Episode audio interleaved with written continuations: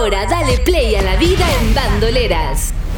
Un podcast donde encontrarás el impulso que necesitas para vivir una vida activa, entretenida, plena y saludable. Conéctate con mujeres y hombres increíbles, descubre historias inspiradoras, obtén información y consejos prácticos de especialistas en diferentes áreas para alcanzar tus objetivos. Es hora de liberar a la bandolera que llevas dentro. Aquí comienza La vida en bandoleras, junto a Andrea González. Ya estamos en el primer capítulo de La vida en bandoleras 2024. Una respiración honda y les deseo las mejores de las energías. Que sea un excelente año para todos.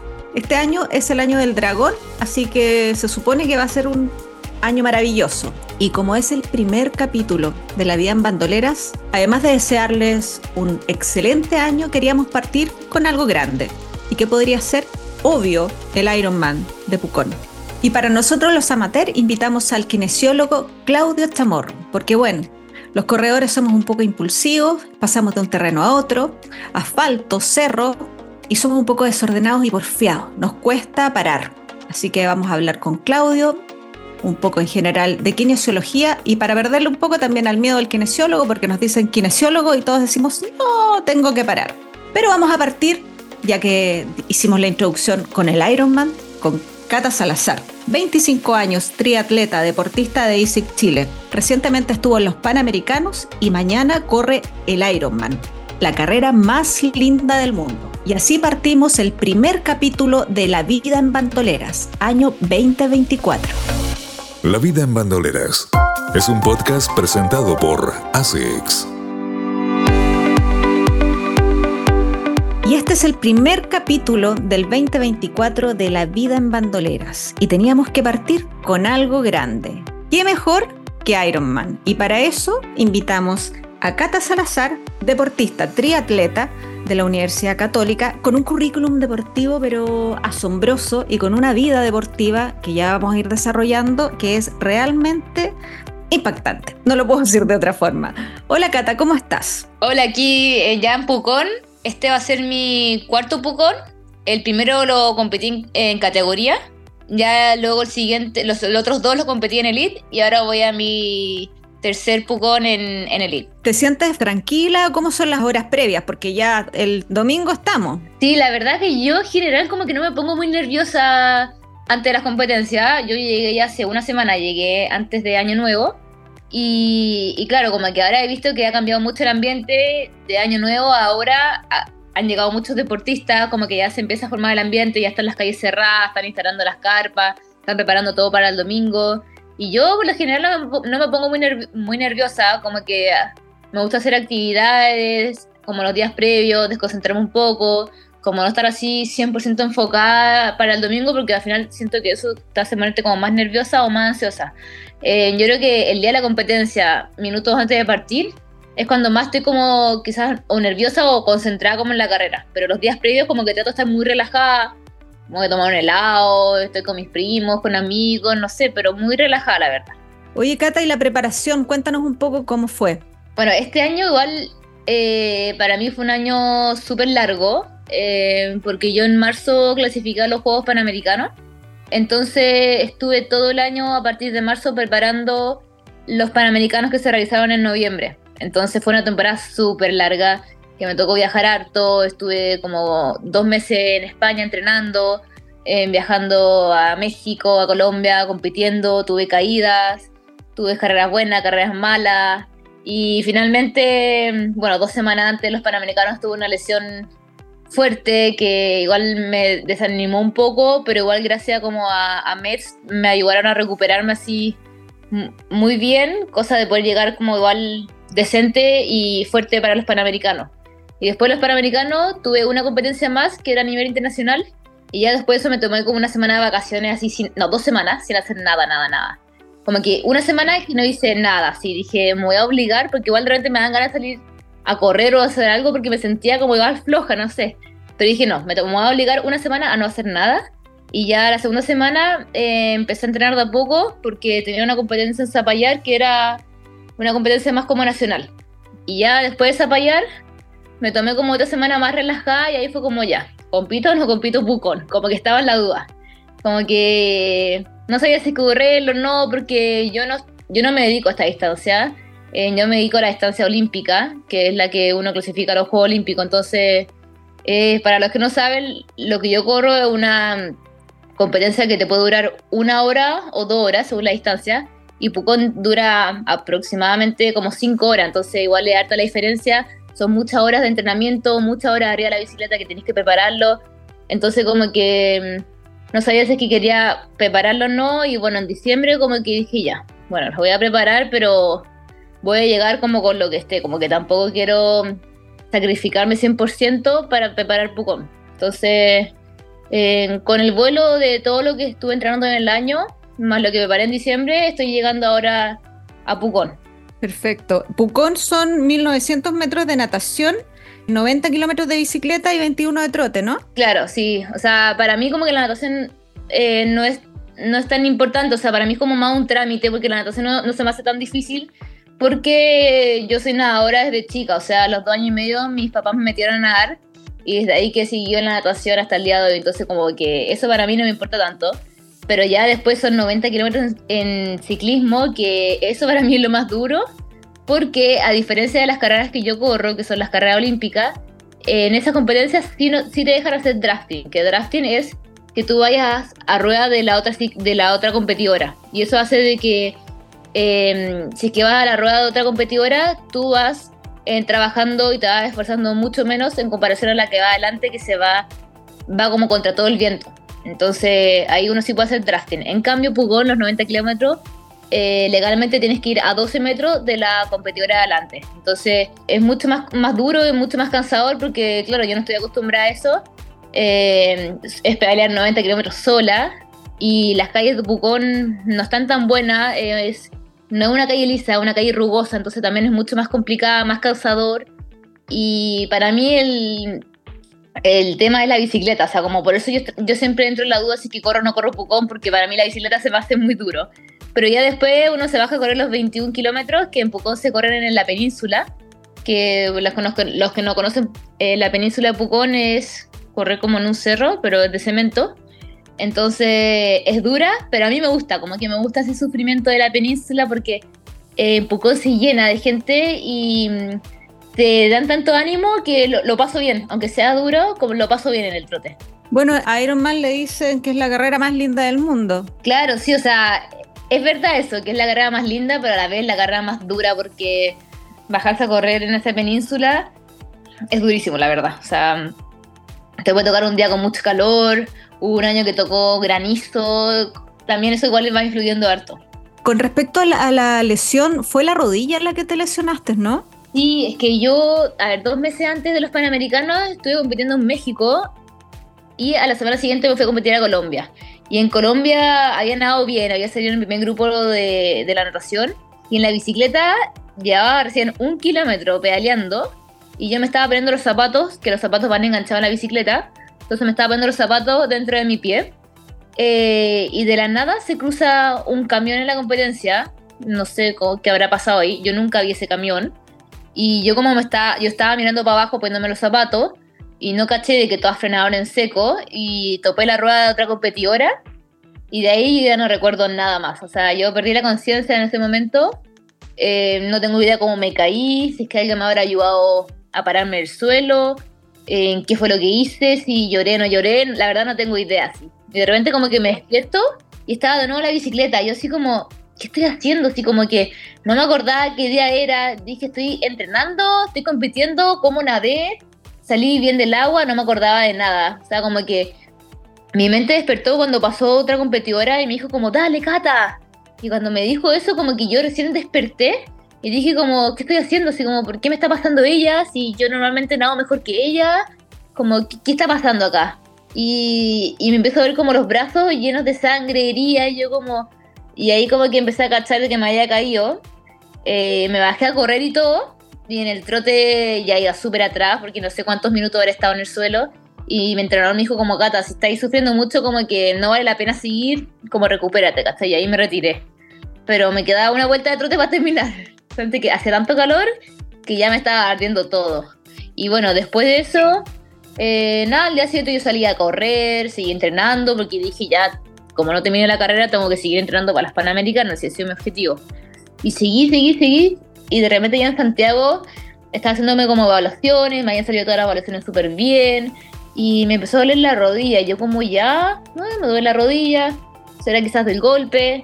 Y seguía, seguía, seguía hasta que un minuto como que me dolía mucho, no podía ni nadar, no podía subir escalera, no podía bajar escalera y ahí me la fui a ver y me dijeron que tenía jofitis, que es como que atrás de la rodilla hay una grasa y esa grasa la tenía inflamada. Entonces con cada movimiento de flexión y extensión de la rodilla eh, me molestaba.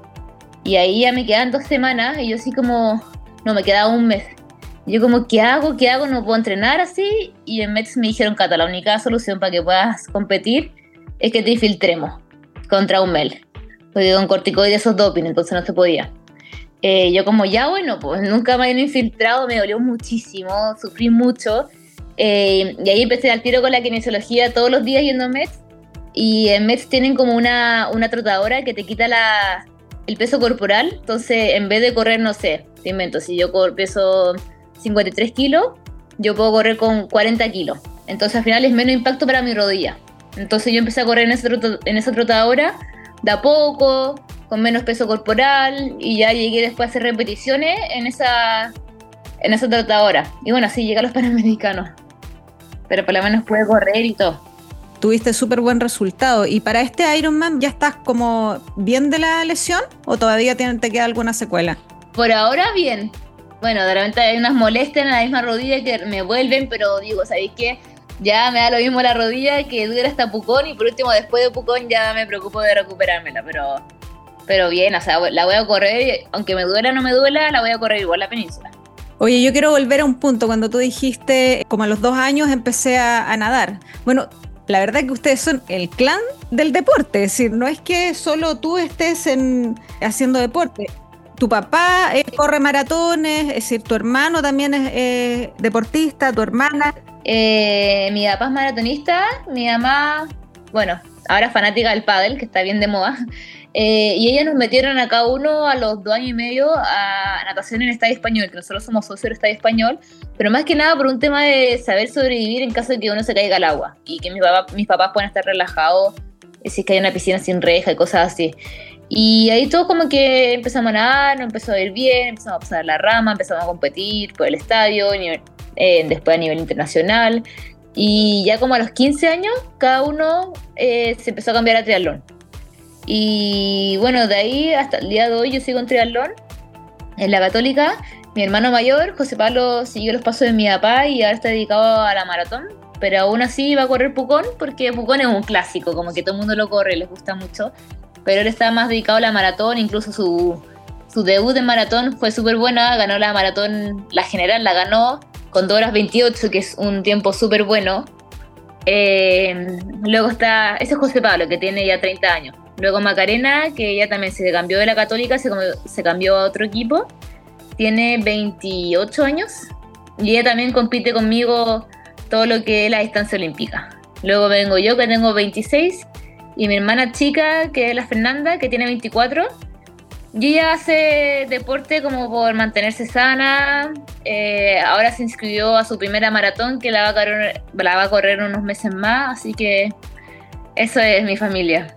Siguen la como la historia del clan Salazar. Claro, sí. Tú en algún minuto dijiste llegué al alto rendimiento por decisión propia. Es decir, como que tu familia te apoyó, pero nunca tuviste la presión. No, para nada, o sea, como que se fue dando solo. Em, nos empezó a ir bien. Eh, teníamos eso de, la natación que, era como un punto a favor porque muchas personas empiezan a aprender a nadar de tarde y eso les cuesta mucho. Entonces nosotros teníamos la natación desde chica y eso nos favorecía mucho porque salíamos bien adelante de, en las competencias de la, del agua. Entonces al final solamente teníamos que entrenar más que nada la bicicleta y el trote. Y se fue dando solo, o sea, yo en el 2014 clasifiqué a los Juegos Olímpicos Juveniles que se hicieron en Nanjing, en China, y yo con eso ya, mis papás están así, se dan por pagado con eso, porque fue como al final eh, una competencia como lo más similar a unos Juegos Olímpicos de adulto, ¿cachai? O sea, era todo igual a unos Juegos Olímpicos. Mis papás me fueron a ver, fue como súper emocionante. Y, y nada, como que nunca nos han obligado a hacer nada. Siempre nos han dicho de que estamos obligados a estudiar. Eh, nunca nos han dejado como dedicarnos 100% al deporte. Mi papá dice que eso no, en la casa no se puede, que siempre tiene que ser con los estudios a la vez.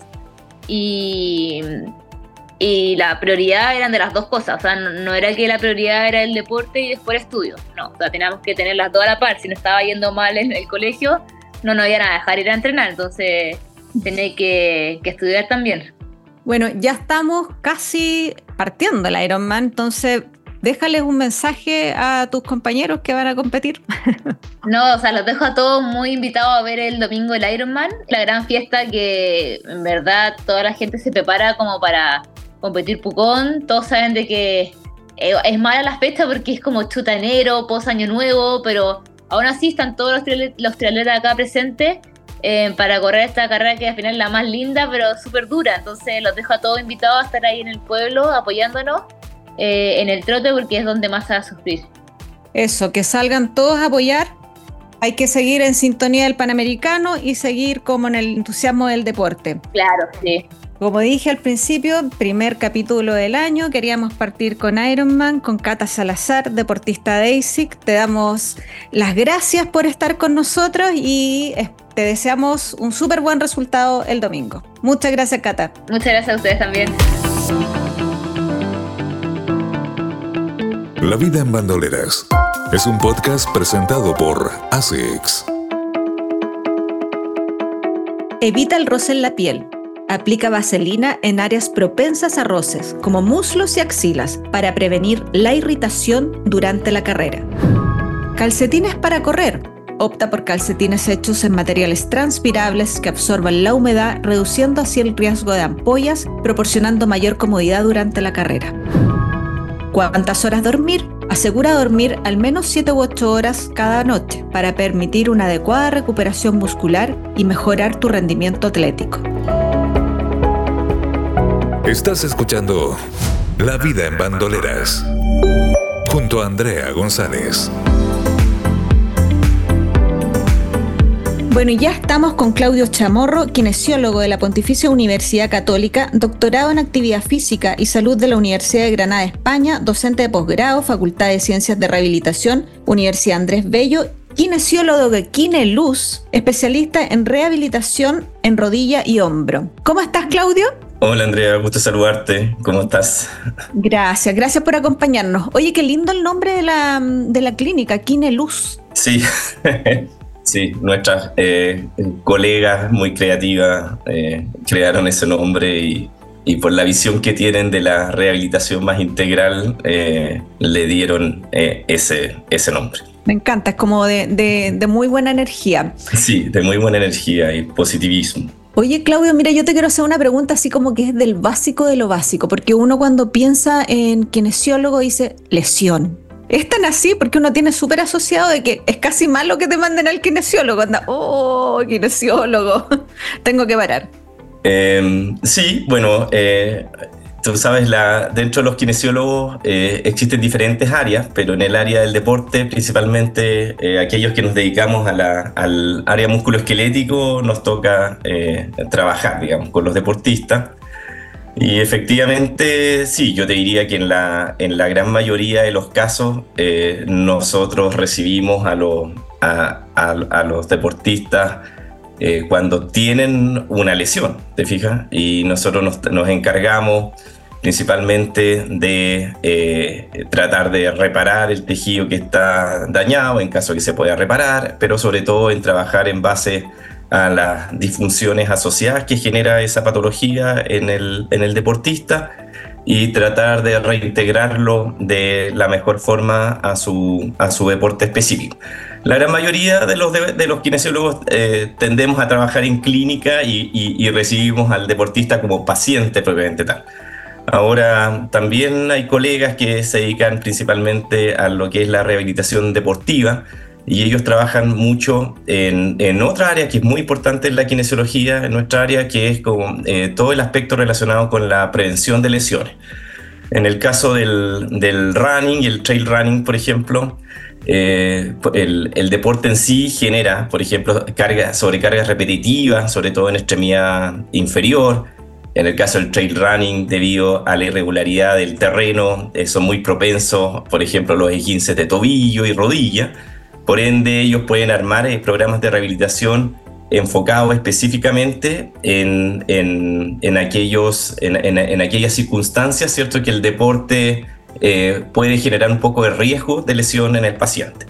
Pero también trabajan en, en cuanto a prevenir factores de riesgo propiamente tal de las lesiones eh, asociadas al deporte específico. Por ejemplo, en el caso del running es muy habitual eh, la presencia, por ejemplo, de tendinopatías aquilianas, tendinopatías rotulianas, eh, fascitis plantar, etc. Y todas esas patologías están descritos ciertos factores de riesgo que incluyen desbalances musculares, a veces acortamientos musculares, etc.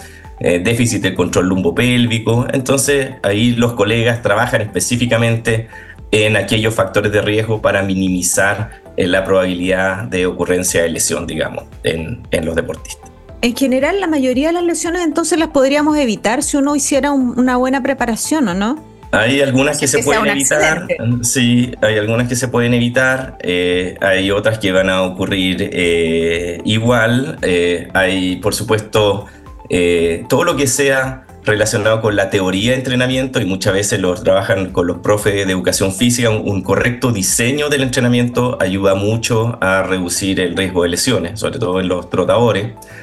El terreno en el cual se entrena también, te fijas, hay, terrenos que generan más impacto, otros menos impacto, pero siempre hay un componente genético que es muy importante de cada persona y hay gente que a lo mejor frente a una misma exigencia tiende a responder con mayor lesiones y otras que a lo mejor eh, tú lo puedes sobrecargar y no, y no se tienden a lesionar. Así que eh, son, eh, ayudan a prevenir, pero, pero por supuesto que, la probabilidad que ocurran sigue existiendo en menor grado cuando fuiste a esto del terreno, siempre dicen es menos lesivo correr en cerro y, los de asfalto dicen que es menos lesivo correr en asfalto. ¿Cuál es la realidad? Es decir, ¿qué tiene menos impacto? ¿Cuál terreno? En el fondo, eh, respecto al impacto, el, asfalto es, eh, genera impacto.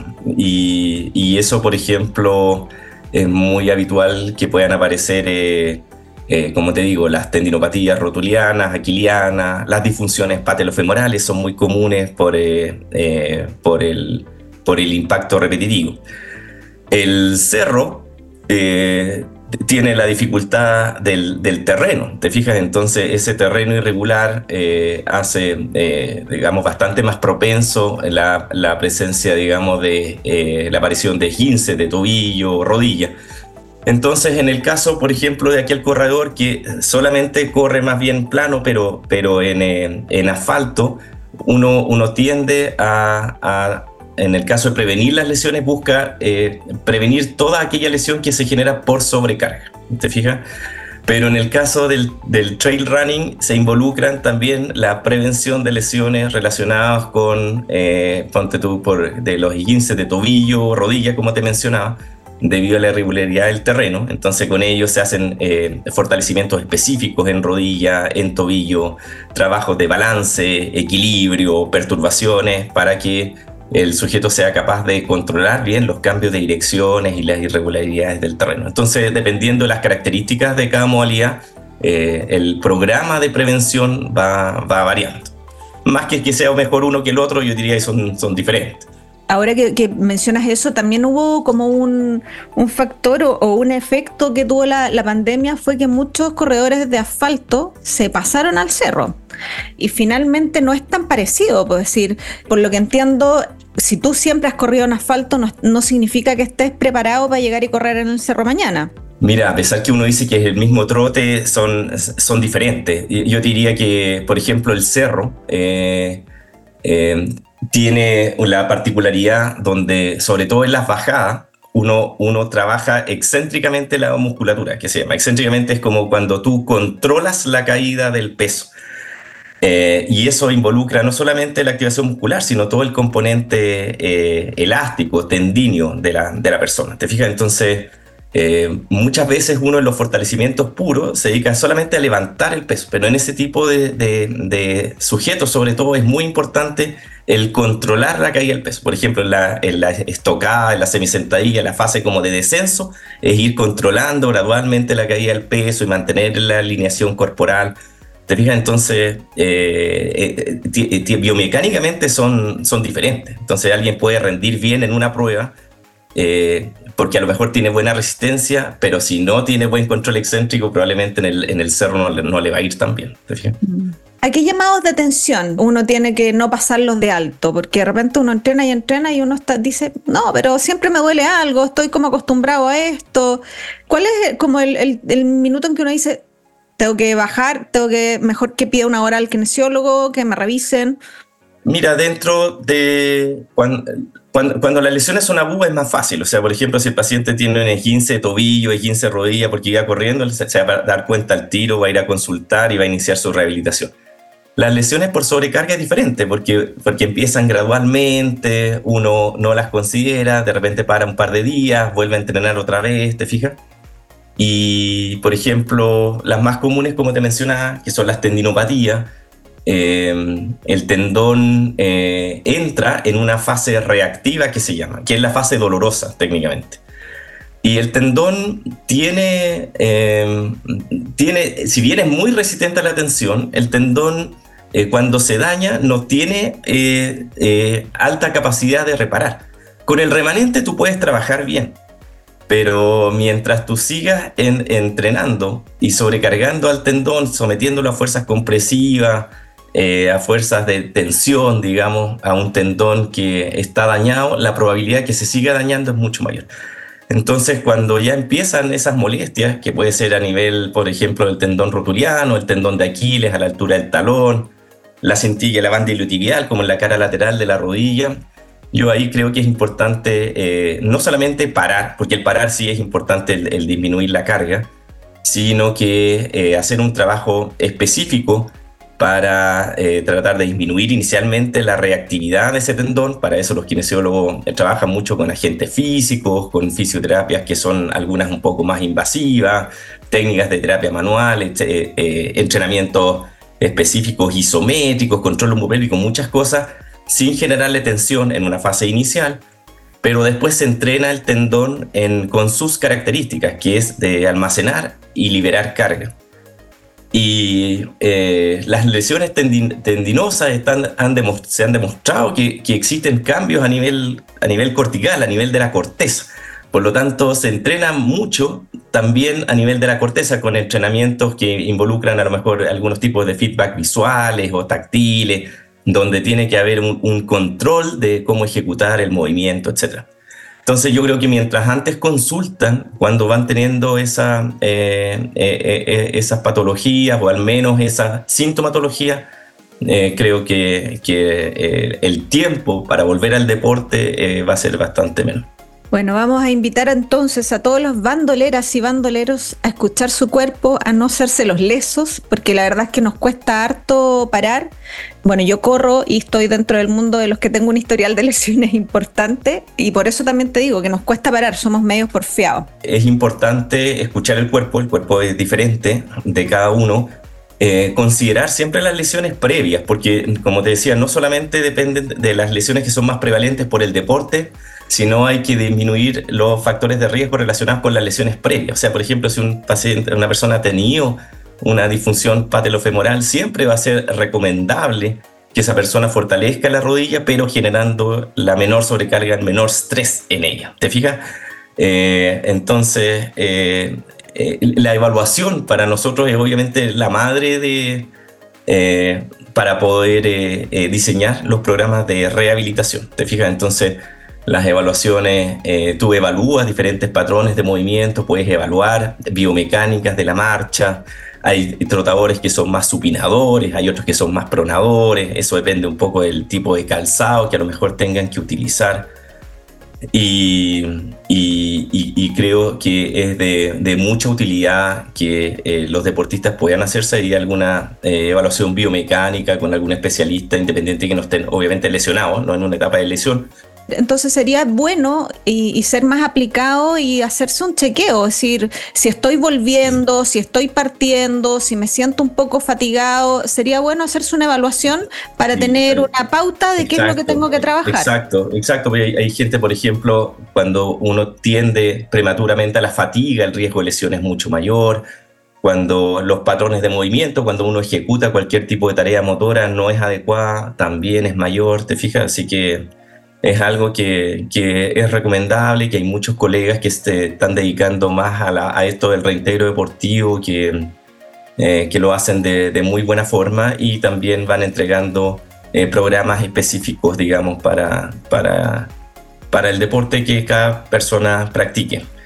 Eh, si me permite, en el caso de los deportistas, sobre todo los trotadores, a mí me, ha tocado ver que ellos, eh, claro, con, es, tanto el interés muchas veces en volver rápidamente a, la cancha, que a veces están siempre muy pendientes de la lesión, o a veces leyendo en exceso en internet, ponte tú, y escuchando comentarios de todo el mundo de qué, de qué es, y eso muchas veces genera a veces un poco más de angustia, de estrés, de ansiedad.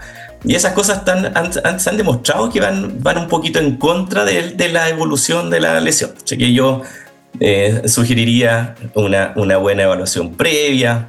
En caso que haya lesión, confiar en quien están, eh, en, en quien están, eh, con quien están realizando la rehabilitación, respetar los tiempos que son adecuados para volver de buena forma al deporte y disminuir la recidiva.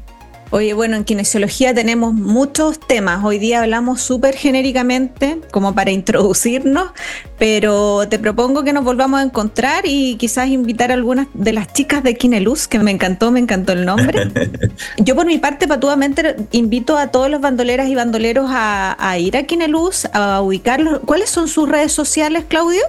Sí, estamos en, eh, en Instagram, en Kineluz, y físicamente estamos en, eh, en, San Francisco de Asís, casi al llegar a, a, Las Condes, un poquito hacia el norte, hacia, hacia el norte. Así se ve todo lo que es eh, rehabilitación musculoesquelética, columna, extremidad superior, inferior, hay entrenamiento pilate. Oye, ¿y hacer la evaluación? Consulta bien personalizada, así que bien, bien bonita. Sí. ¿Uno quiere hacer la evaluación? Eh, ¿Puede hacerlo ahí? Uno puede hacer evaluaciones ahí. Em, dependiendo de... Em, nosotros, por ejemplo, si llegan, si llegan con alguna lesión de base, como, como, como cualquier centro de kinesiología, se necesita obviamente la orden médica y, y después se hace una evaluación específica de la, de la, de la, de la condición de salud que cada uno tenga. Eh, pero, pero en el caso de, que quieran eh, venir a hacer eh, evaluaciones de tipo preventiva, eh, también si llegan con, con, alguna orden de alguna evaluación biomecánica, por supuesto se pueden hacer y, se les entrega ahí algún plan de entrenamiento específico de acuerdo al deporte que practican y de acuerdo a su historial de lesiones. Siempre es importante considerarlo para, para prevenir eh, eh, riesgos futuros. Maravilloso, me queda cerca, así que nos vemos pronto. Eso, muy bienvenida. Y nos escuchamos pronto también porque yo creo que vamos a seguir trabajando en esto en conjunto para abrir más temas para los corredores y corredoras. Así que muchas gracias Claudio, nos vemos. No, Andrea, muchas gracias a ustedes y saludos a todos los, los corredores. Un abrazo. chao, gracias. Chao. El deporte en nuestras voces, porque tu historia nos importa. En la vida en bandoleras, contamos tu experiencia. Hola bandoleras y bandoleros, mi nombre es Danilo Mendoza, soy corredor, soy runner desde ya más de 10 años creo yo. Tengo claridad que empecé a correr, ya, ya estaba corriendo en el año 2007. He corrido muchas distancias, 5, 10, 21, maratón, en cerro, en calle. Y mi mensaje para todos ustedes es que mm, no sé si correr, pero sí hagan deporte muévanse. El deporte nos entrega valores que ni las ciencias ni las artes nos entregan, sin menospreciar todo lo que nos entregan ellos. Pero el deporte nos entrega cosas espectaculares y al menos en mi caso, yo podría decir que eh, un día me di cuenta que lo extraño dejó de serlo cuando lo entendí. Que el miedo desapareció cuando lo enfrenté y que lo imposible dejó de, de serlo cuando lo logré. Yo creo que esa es lo más que yo he aprendido de esto, del correr. Que tengan un lindo día, una linda semana, un lindo año. Desde Rancagua, la ciudad histórica, Danilo Mendoza. Esto es La Vida en Bandoleras. Y me siento súper emocionada de estar partiendo el 2024. Llevamos 10 capítulos de La vida en bandoleras y espero que tengamos un 2024 con muchos, muchos capítulos de La vida en bandoleras. Para mañana, la mejor, la mejor de las energías para Cata y para todos los deportistas que les vaya súper bien en el Ironman, que tengan un buen resultado, que disfruten su carrera, que es muy dura, pero es la carrera más linda del mundo. Y ¿En qué me quedo yo? Pensando que me tengo que ir a hacer una evaluación kinesiológica porque realmente me gustaría saber en qué condiciones estoy, cuáles son mis cadenas más fuertes, cuáles son mis cadenas más débiles y partir un 2024 con todo. Y nos empezamos a despedir de la vida en bandoleras. ¿Dónde nos encuentras? En www.bandoleras.cl, Spotify y en cualquiera de tus plataformas digitales favoritas. Y recuerda, bandolera, nunca pierdas tu muchosidad. Hasta aquí, la vida en bandoleras. Esperamos que hayas descubierto cómo abrazar una vida en plenitud, llena de bienestar y positividad. La vida en bandoleras, junto a Andrea González, el podcast donde encuentras el impulso que necesitas para vivir de manera saludable. Nos escuchamos en un próximo capítulo.